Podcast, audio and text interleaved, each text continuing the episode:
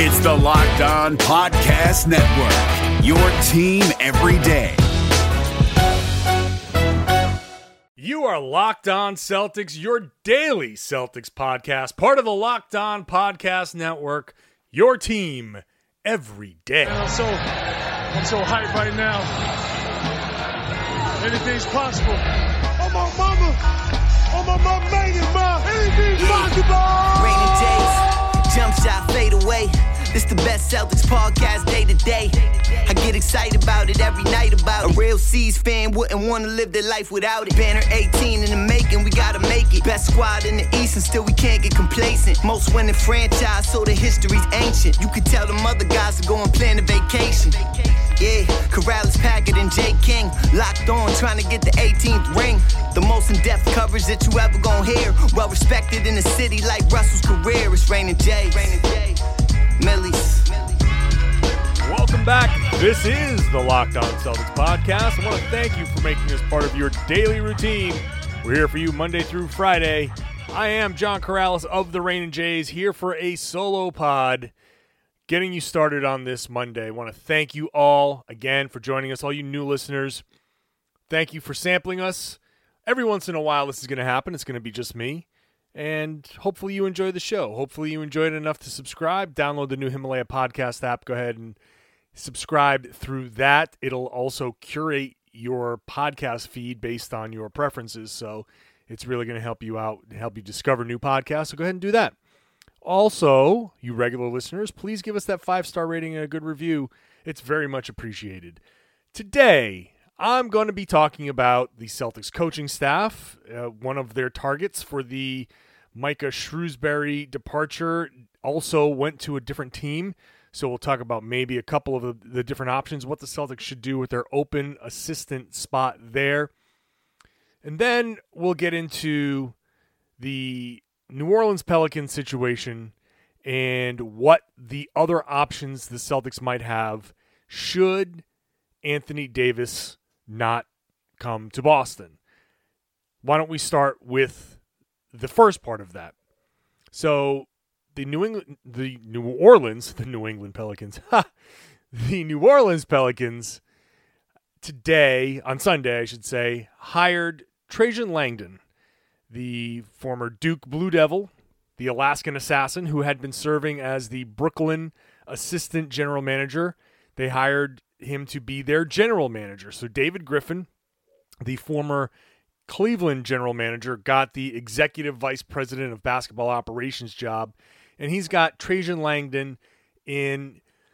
I don't know exactly what the role is going to be. It's going to be, I think, similar to some of the assistant GM stuff, but it's a it's a promotion at least in title, and I'm sure it's going to be more money. He is a GM in the NBA. He'll be working alongside David Griffin.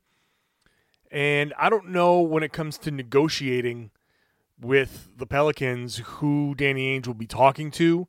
I assume both. Um, but however that dynamic works out, the front office of the New Orleans Pelicans is being remade.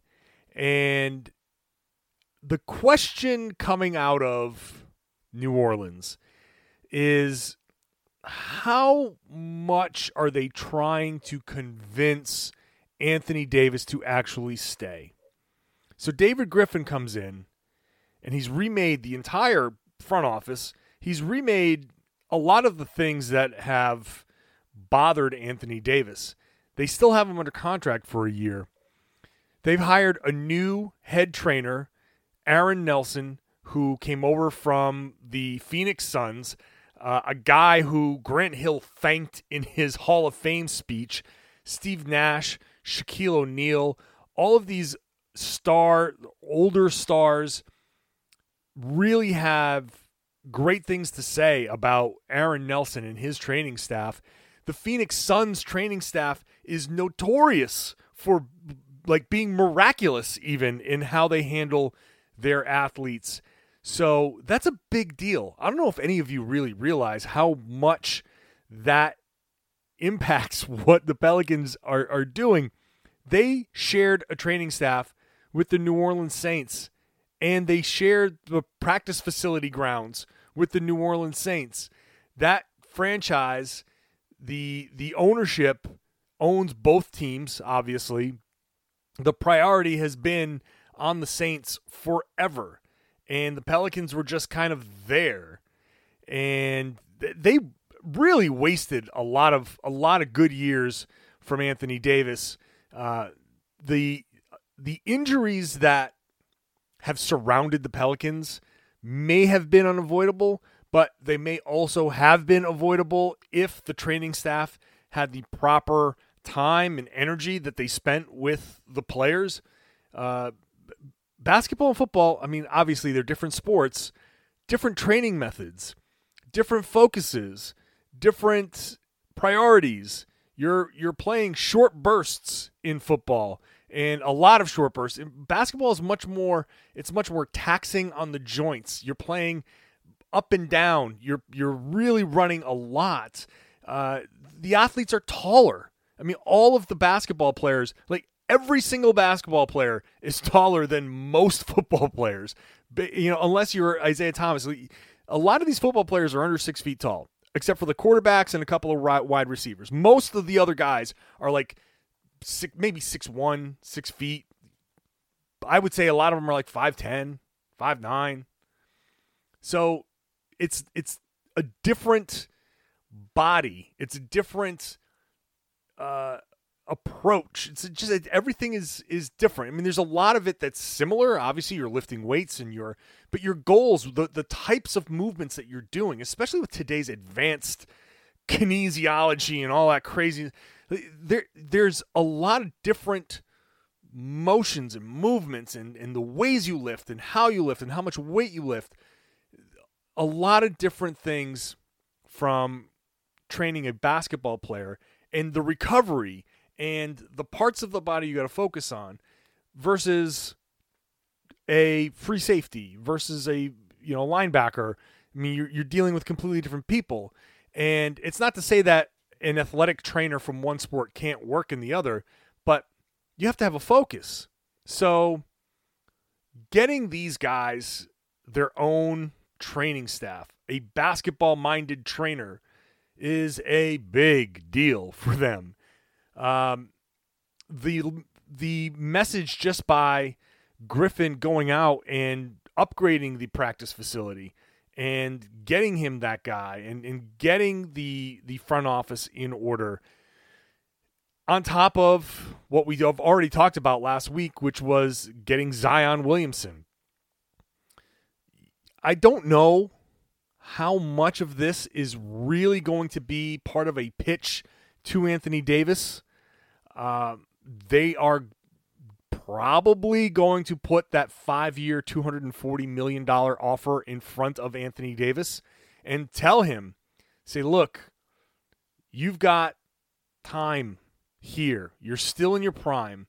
We're getting this transformative player, part two, a guy that could play extraordinarily well alongside you.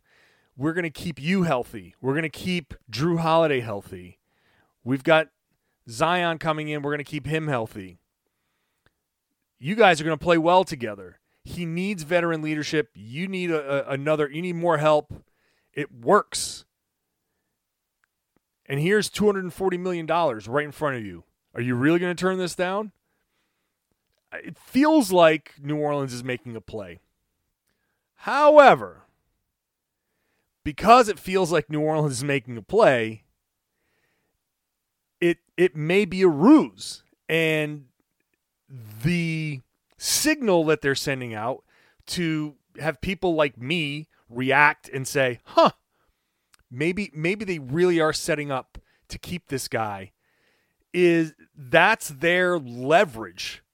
That's their way of telling the Celtics, the Knicks, the Lakers that you can't come cheap. You can't come in and hold out one of your assets. Boston, you can't come in and say either Tatum or Brown. We want both. If you're going to get Anthony Davis, we want both those guys. And if if you don't come with that kind of offer, then fine. We'll go into the summer because they know that Boston needs to know by the draft, really. They know that Boston has a deadline with Kyrie Irving.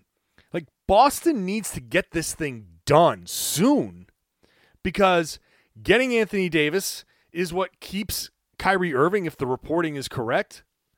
And knowing that you're going to get Anthony Davis is what you are selling Kyrie Irving on.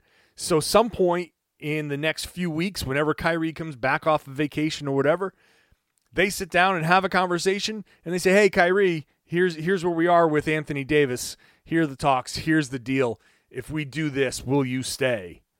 And he says yes or no. And if he says yes, then the the, the Celtics are going to make a deal to keep Kyrie. They need to do this all, but they need to do it now.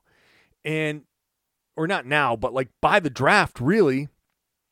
Certainly by July 1st or June 30th, but whatever the, the new moratorium end is, they need to have a deal, a structure, something in place that tells Kyrie Irving, yes, he's coming. So the Pelicans, by sending the signal out saying, yeah, well, look, we've, we've got these trainers, we've got all this stuff.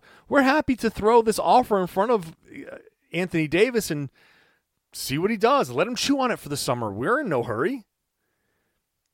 There is, and I've mentioned this before, there is a little bit of a deadline. Boston's counter would be like, the longer you hold on to him, the less leverage you have because we need to make sure that he's going to be around long enough that we can convince him to resign. And so the closer they get to the trade deadline, the more likely it is that the offers tend to wither. So there's a there's a little pendulum swing that could happen. And it's all about calling bluffs and figuring out what's how much of this is really real. But the Pelicans will certainly exert a lot of pressure on the Celtics, especially the Celtics, because the Knicks, they've got those players in place. They can make the deal. They can wait. They don't care. That's fine.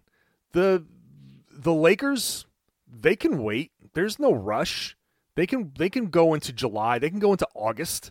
There's no rush for them. The Celtics, there's a rush because they've got Kyrie Irving and his and his free agency. So all of this puts a ton of pressure on Boston more than any other team. The other teams can sit back and just kind of chill. But if this is a ruse, and I think it may be a little bit of both, it's going to put a lot of pressure on the Celtics. If they're going to get this deal done, and if the Pelicans are going to say, we're, we're willing to wait and see how this summer plays out and, and convince Anthony Davis to at least start the season and give us until that mid December deadline where all the free agents who signed can start to get traded. If you don't like November and December playing with Zion Williamson, if you don't like this, then Merry Christmas. Our Christmas gift to you will be giving you the trade. Give us these two months, and then we'll give you the trade if you don't like it. And then who knows what happens? Once you get on the floor, you get the crowd people they they've sold more tickets than ever. They sold more tickets after the Zion Williamson uh, that the, the draft lottery than they did when they got Anthony Davis. There's excitement in New Orleans. So going into that arena, so let's start from the beginning. You've got a competent front office. You've got the coaching staff in there that that really has done well to hold things together. You've got the training staff that you can work with. You've got Zion. You got all this stuff in a couple of months. If you come out and have a good couple of months, he might be like, "Yeah, you know what? I, I do like this. This is actually going to be a lot of fun." And who knows what happens? So, all of this is to say that I still hold the same opinion that it's better for them to trade Anthony Davis and just go for the rebuild and not not subject Davis to any sort of negativity and why did you wear the that's all folks shirt and all that stuff. But if the pressure is there, if Danny Ainge has some belief that Kyrie's going to walk if he doesn't make this trade, and he has some belief that the Pelicans are going to wait are willing to wait then his trade package will have to be if he's if he really wants to pull this trade, it'll have to be Tatum and Brown and Smart and the Memphis pick and the 14th pick and who knows what else. It's, I mean, that deal alone I think works, but um, it's gonna have to be all those things. It's gonna have to be all those things, and then so you're you're rolling with Kyrie and Davis, and you're hoping Hayward comes back and does regain some of his All Star form after that summer. Uh, you've got obviously uh, you would try to re-sign Mook. Um, then you, I don't know, you use your taxpayer mid-level, five point seven million dollars to get one of these free agent backup point guards that that would be on the market, and see who you can get for that kind of money, and you just kind of roll from there. It's interesting, and I'm sure there are going to be a lot of twists and turns, but all of this stuff that's going on in New Orleans is really going to exert some pressure. I'm going to take a break. And then when we come back, what if they don't deal Anthony Davis? What happens then? We'll talk about it after the break here on the Locked On Celtics podcast.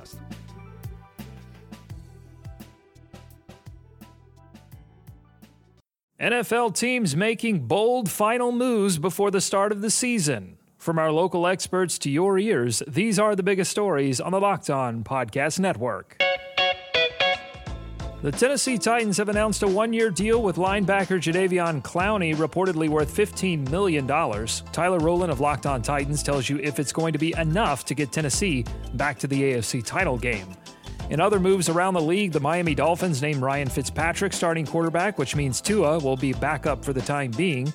And the Detroit Lions have agreed to a one year deal with running back Adrian Peterson. Peterson was released by the Washington football team last Friday. For more NFL news and analysis, subscribe to the new Peacock and Williamson NFL show and listen to a brand new lineup on Locked On NFL. They'll have division previews every day this week.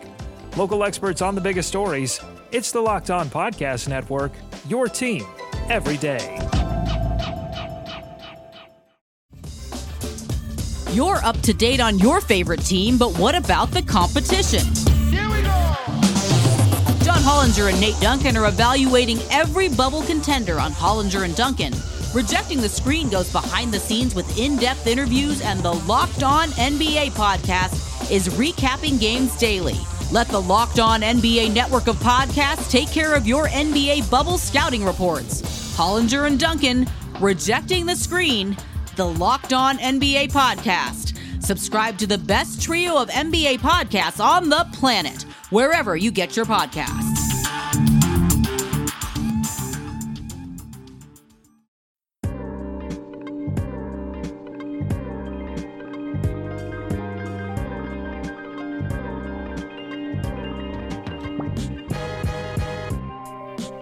Has been assumed that Anthony Davis is coming to Boston for so long that for it to not happen would just, I don't know, be kind of a a shock.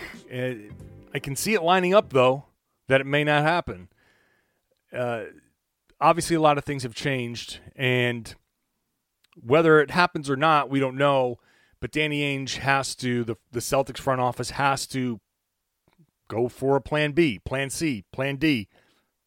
What happens if Griffin and Langdon say, nah, you know what? We're not happy with your deal. What happens if Danny Ainge says, this is my price for Anthony Davis, and I'm not including both Tatum and Brown. I don't I don't know if he's going to say that. he might. And if he does, and they say, "Okay, fine. See ya. We're going to take the third pick and the Knicks package and or the fourth pick and the Lakers package." Um, then what? Now, I wrote on masslive.com that I'm I'm in on going after Bradley Beal. That's not a guarantee at all. He's not even, they don't even have a GM right now in Washington. Like they, they don't even have anybody to really talk to. I mean, they have people that Danny Ainge can call, but nobody that's going to be willing to make any sort of decision there. It's almost not worth it. You're trying to build a relationship as a general manager with the other general manager, the other person in charge. There's that person who's supposed to be in charge isn't there yet. So there's a, a bit of a delay and and who knows what that new person is going to be looking at What mandate's going to come down from the top in Washington? What's Ted Leonsis going to tell that person? Is that person going to come in and have the full opportunity, the full free reign to say, you get to do whatever you want, and I'm on board with any sort of plan? Or does that person come in and have Leonsis say, look, we got to fight. We got to fight for that eighth seed. We got to fight for that seventh seed. We need playoffs in Washington now. Forget anything else. We need playoffs. It- that depends. If he says we need to be competitive, then there's no Bradley Beal. Like that, forget it. So if they do trade for Bradley Beal, what are they going to be looking for? There are there are ways to get it done. I mean, Bradley Beal, first of all, makes 27 million. Um, that's something that the Celtics can match. Uh, they could, depending on how they go. Like, does it is Kyrie part of the? T- is he a Celtic? Regardless, the thing about Kyrie is he could leave and and take a four year, 139 million dollar deal, or he could stay and get five years, 188, and that's that's a big difference. I mean, 50 million dollars is 50 million dollars, and Kyrie is not just going to take that lightly. Especially if you go to New York, New York is also very highly taxed, so your 139 gets a, a big bite out of it. You pay federal, state, and city taxes in New York, so you got to pay if you, even if you don't live there, he's going to be working in New York City, so he will be hit with a city tax on top of it. So trust me, I used to work in New York City. Watching how much money came out of my, my paycheck, that hurts.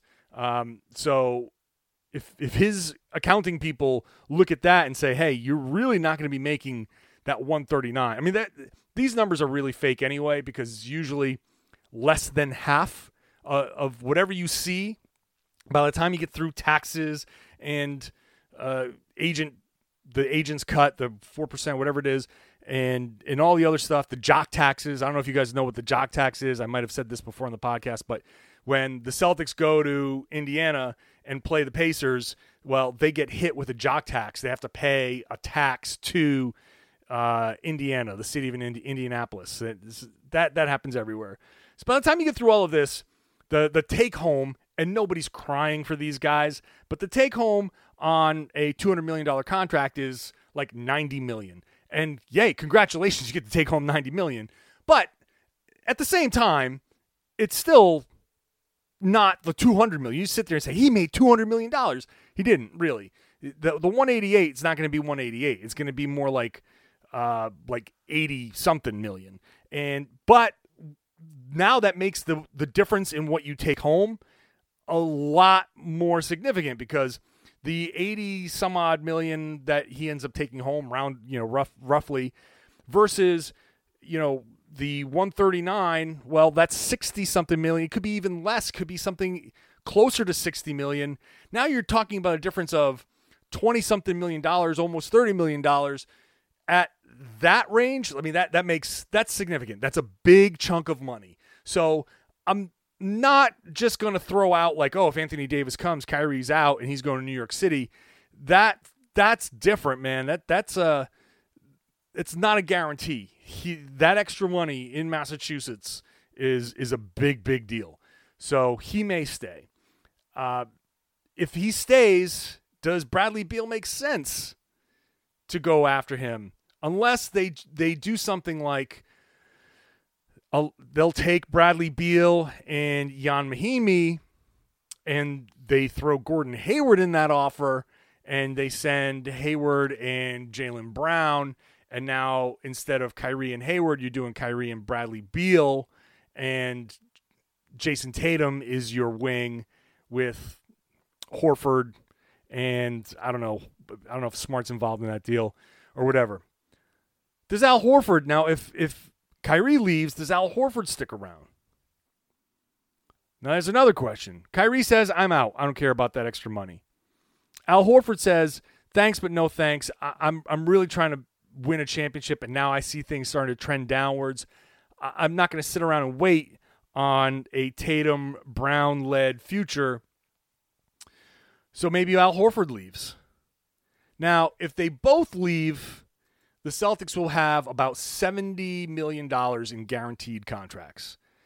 Uh, then what do they do? Do they bring back um, Terry Rozier? And that's possible. You keep smart, and what you have is if if Kyrie's out and Al Horford's out, and you keep Gordon Hayward now, and you have a starting lineup that's something like Smart, Hayward, Brown, and Tatum. Do you bring? Do you bring in? I don't think you bring in Terry Rozier in that in that scenario. Then what happens if Aron Baynes opts out? That's another one. So you start. You have at that point seventy million dollars.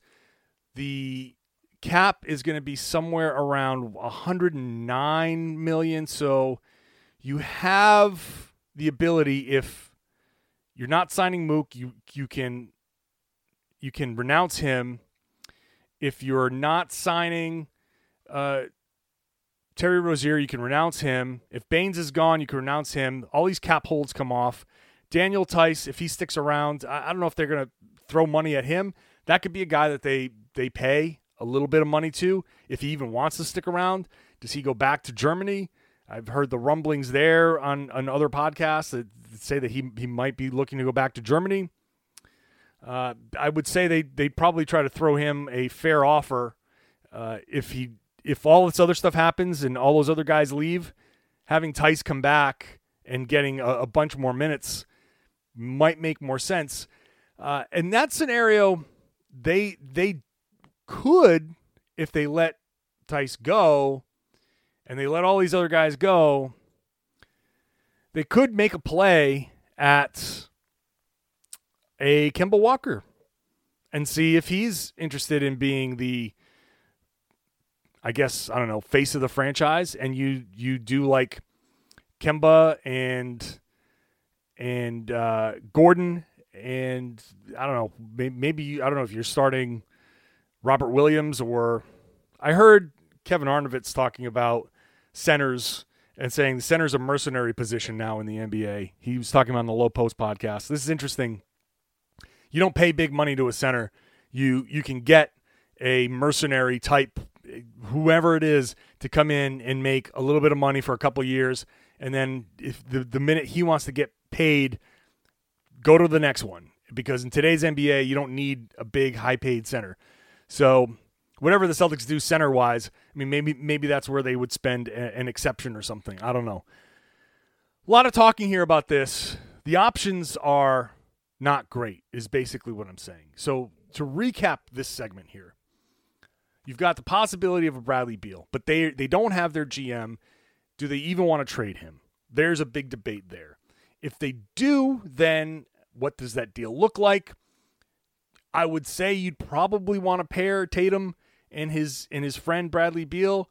They may insist on Tatum, in which case, sorry, you know, you keep Jaylen Brown. That's not a you wouldn't obviously give up both for Bradley Beal, but we'll see how that goes. Um, I if that doesn't pan out, there's no there's nobody else. There's just no other star player for them to go trade for. The problem with the Celtics, and in in in my last point here about the trades is they're not set up to trade for a middle of the road guy. Like a thought popped into my head about trying to trade for Jay Crowder because he would bring some toughness back to the bench. Well, Jay Crowder makes seven point three million dollars, which is fine. It's not a it's not a ton of money in today's NBA, but they don't have the salary to trade for a guy like that. They have the top three guys in Kyrie, Horford, and Hayward. Okay, Marcus Smart's making 12.5 million. He's he's got that contract that as much as I hate to see him leave, that's the guy that that makes these these superstar trades possible because his 12.5 with the combination of these other things, Tatum and Brown, that equals your superstar contract. Well, Tatum next year makes 7.8 million dollars. So he and Jay Crowder are basically almost making the same money you're not trading Jayson Tatum for Jay Crowder. Um, so the next thing you can do is Yabu, Robert Williams, um, Semi Ojeleye's non-guaranteed contract. You can throw those together to match financially, but Utah doesn't want that. I mean, maybe Robert Williams would be in, intriguing to them, but they don't want that. You'd have to throw like the Memphis pick in for them to even consider it, and you don't want to trade the Memphis pick for Jay Crowder. That's my point. Trading for another mid-tier guy it doesn't. I don't see it. Maybe, maybe somebody can give me other information. I, I don't see it. There's just it's not really possible right now the way the Celtics are set up. They're set up to either make a trade for a big star or nothing. So that's why it's either Anthony Davis or Bradley Beal, plan B. After plan B, it the lot gets a little hazy. A lot gets hazy there. If Kyrie's in or out, if Al Horford's in or out, if both of those guys are out, then you're the youth track kicks in. Celtics take a step back in their immediate uh, how how much of a contender they are immediately, and you just hope that Tatum and Brown become what we expect them to become. You need Tatum to start taking that leap in the third year. He's going to get a lot of touches. Hayward is going to be your main guy. He's going to be your star player. You need him to be the all star level Gordon Hayward. Uh, you need Jaylen Brown to take that next step. Jaylen Brown would be going into his restricted free agency year after next season, a summer, a year from now, the summer of 2020 is Jaylen Brown's restricted free agency. So he's going to have to have a big year, and he's probably going to want to have a big year because he's got a contract. How big of a contract does he get? How much does he earn? Lots to consider there. So the non Anthony Davis scenarios are, are wild. If Kyrie stays and Al Horford stays, and and what they'll hope is that Gordon Hayward is going to become the All Star that that he we hope, and you're just going to have to figure out bench and say who comes off the bench and who does. You go back to Hayward off the bench, Hayward and Brown off the bench, and just roll it back and say this is how we're going to do it, and it and from the beginning, like you know, these are your roles, and and just go with it I don't know. That it would be hard for me to like Gordon Hayward if he comes back and is is any kind of an all-star level. It's going to be hard for me to say this is a guy that's going to have to come off the bench. Jaylen Brown playing the way he was playing at the end of the season, it's going to be hard to say you're coming off the bench. Uh, but at the same time, they played their best when they were coming off the bench.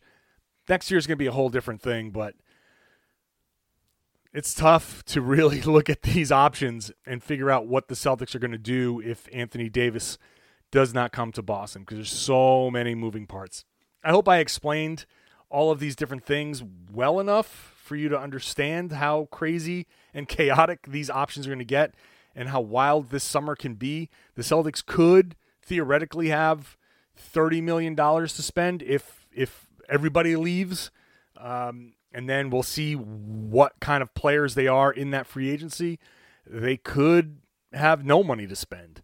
It, it's so many variables depending, and it all hinges on Kyrie and Al, and and all of these other things that I was talking about. Okay, taking a break. Lots of talking. We're gonna rein it all in and come back after the break to discuss the coaching situation. What I think needs to happen with the coaching situation. We'll do that right after these messages here on the Locked On Celtics podcast.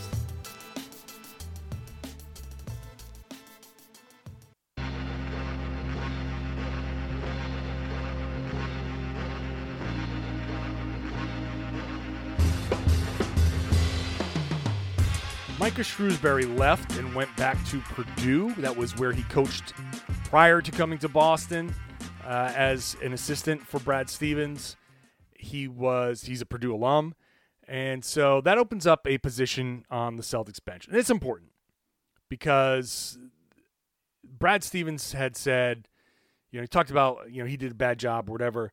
There there are things that Brad Stevens could have could have done differently, and I think the right assistant coach could be the right type of um, the right type of help for a guy like Brad Stevens, who is now. I mean, we we still think of him as a college guy. He's an NBA guy now, but he's still he's still learning. There are still things that he's learning.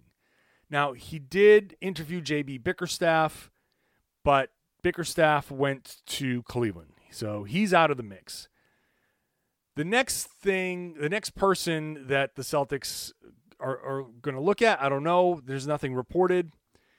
But my feeling, what I would like to see is I'd like to see a former NBA player on the bench, somebody that can relate to these guys. Now, there are other names out there. Uh, not sure, like the Houston Rockets let Jeff uh, Bzdelik go. Now he's seen as a defensive, uh, just a defensive guru, and uh, a guy that that's what Shrewsberry had been handling. So, but Bzdelik is a guy that has been toying with retirement, and I think part of the reason they let him go in Houston was because he wasn't very committal about going back there. I don't know if this is something where just he's kind of done with this life or if he just wanted a change of scenery for some reason. If that's the case, if the latter is the case, then I would sure as hell put the feelers out to see if you can get him in because he's got a um, he's got an impressive resume and he's been around the league for a while and and he knows what he's doing defensively. So if that's not the case, I really would like to look at a former NBA player. I, I don't know who that might be.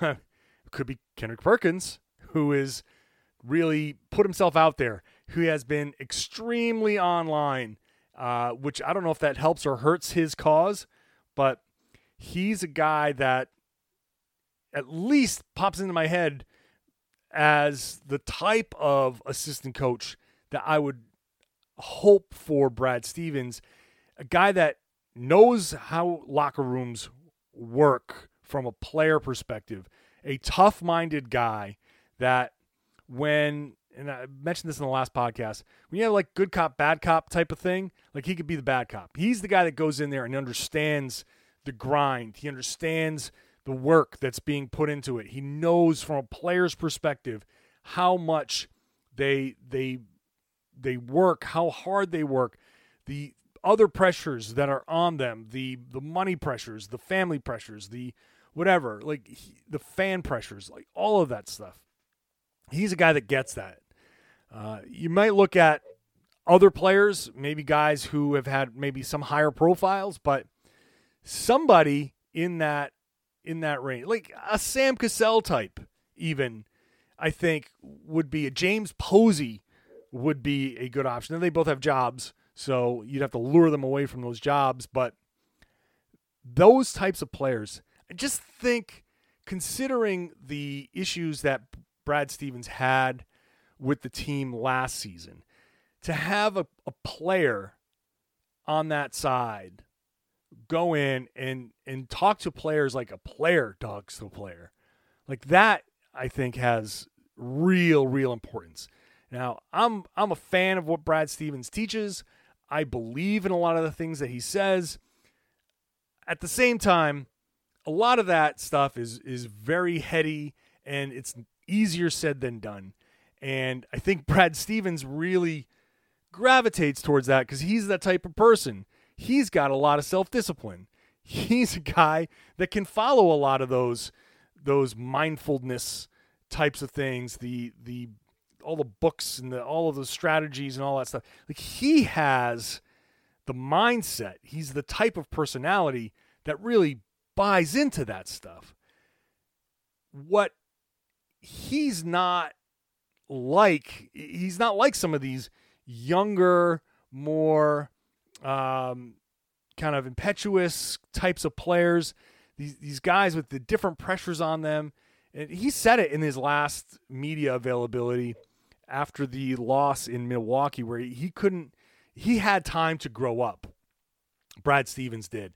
He had time to get himself into this place where he has that self discipline, where he, he didn't have all of the pressures that Tatum and Brown and others have had. Like that, that's very real.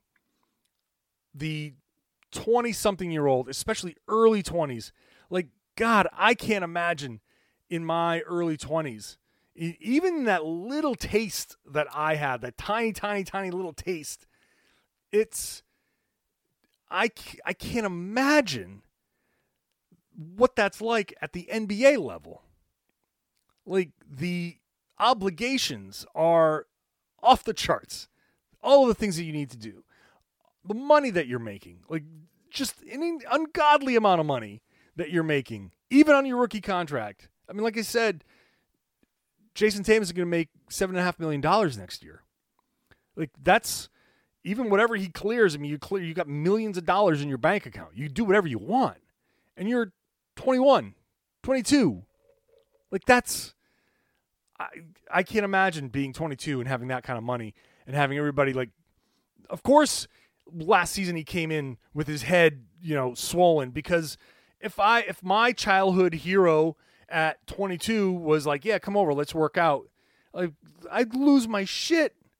Like, you kidding me? Like if I was 21 year old me before I'm heading over to Greece and Kevin McHale's like, "Yeah, come chill with me." I'd be like, "Oh my god." Like, yeah, my ego would fly out of control. But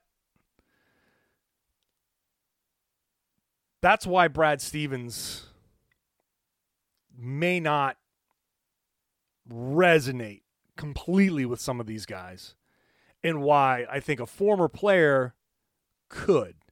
A guy who understands the life, who understands now that it's over, what's really important. And that might be the most important lesson in all of this. A guy who's in his 40s, has been retired, has made his money, now goes back and tells the Tatum, the Brown, the Kyrie Irvings of the world, like, yeah, when I was your age, I thought this, this, and this. And those players will hear and be like, yeah, it's exactly what I'm thinking. And now this guy would say, well, here's what's really important. Now that I'm out of it, now it's 20 years later, I look back at my 21 year old self and I think you're a goddamn idiot. Because here's why that's not really important. And he lays out the, the case. Like that to me has extraordinary extraordinary value. So I don't know who the Celtics are going to target with this open assistant position. I really I'm really really leaning towards uh, some sort of former player that can relate. A lot of these staffs have former players on them. Um, and it's not something that's guaranteed to make it work, but to have people on that bench that can understand a player's life through a very personal experience, it just means something. Like to have a a former person doing what you're doing explaining to you in your own language, in your own terms, in your own mentality. It's it's the difference between a best friend or a friend or a contemporary, a peer saying, "Oh yeah, this this is what's important," versus like a parent telling you this is what's important. They might be telling you the exact same thing, but parent telling you, you're like, "Eh, what do you know?" An authority figure telling you that is, eh. But a peer a person who's been through it, got out, and now looks back and says, "Yeah, this is what you need to be thinking of. This is how, what you need to be doing." That changes. It resonates. It it breaks through the shell. So, like I said, I think a lot of the things that Brad Stevens says are are right on the money. Like the the whole hitting singles thing. I mean, he says it so much, but it, it's true. Makes sense a lot of the things being the best version of yourself and focusing on that like all of it makes perfect sense the kaizen stuff actually makes sense but he just needs the messenger to be a little bit different every once in a while so that's that's where i'm leaning with this i don't know who that's going to be but we'll see as they make their progression we'll be back to talk about other stuff the rest of the week. At some point during this off season, we may wind down. I know we keep talking about our Monday through Friday. We're here for you Monday through Friday. Uh, at some point during the off season here, Now, there's always going to be a rumor, there's always going to be something. So when something comes up, we'll definitely be doing the five days a week. Every once in a while, we may take a day off here or there when there's no real topic, there's no real rumor, and we don't want to rehash things. So just be aware that every once in a while that might happen. As we get closer to the draft, we'll talk about more draft stuff. We'll try to get some more draft guests on. Uh, we'll get as we get into free agency. Obviously, we'll keep going. Summer league, we'll all be at summer league, so we'll we'll be we'll be going pretty good for the mo- the rest of the summer. But just a heads up, every once in a while, might be a day here or there where there's just nothing to talk about, and rather than force it, we'll just let you know, hey, not really much going on today. We're gonna save it. It's just I don't know when that might be, just something to keep in the back of your head. I know some of when we don't do one, some some people are like, "Hey, where's the show?" Trust me, well, I want to do a show every day, but I also don't want to talk about nothing. All right, just go ahead and subscribe. That'll be the best way to know when we do a show because it'll just come right to your phone or whatever device you use. You can download the Himalaya Podcast app. You can get us on Spotify, Stitcher, Google Podcasts, Apple Podcasts. We exist everywhere podcasts exist. So go ahead and subscribe there. A five star rating and a good written review is awesome. It helps us out a lot. And as always, share the podcast. Tell everybody listen to the Locked On Celtics podcast here on the Locked On Podcast Network. Yeah, Karalis, Packard, and J. King. Locked on Celtics.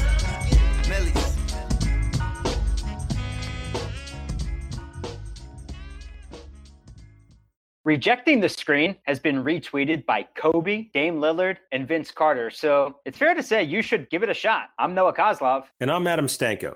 Rejecting the screen hits your feed every Tuesday and Thursday. On Tuesday, we talk hoops and a little bit of life. On Thursday, we go ISO with a guest. Stories from anyone and everyone who has touched the NBA with tales we promise you've never heard before. Find Rejecting the Screen right now, wherever you get podcasts, and hit that subscribe button.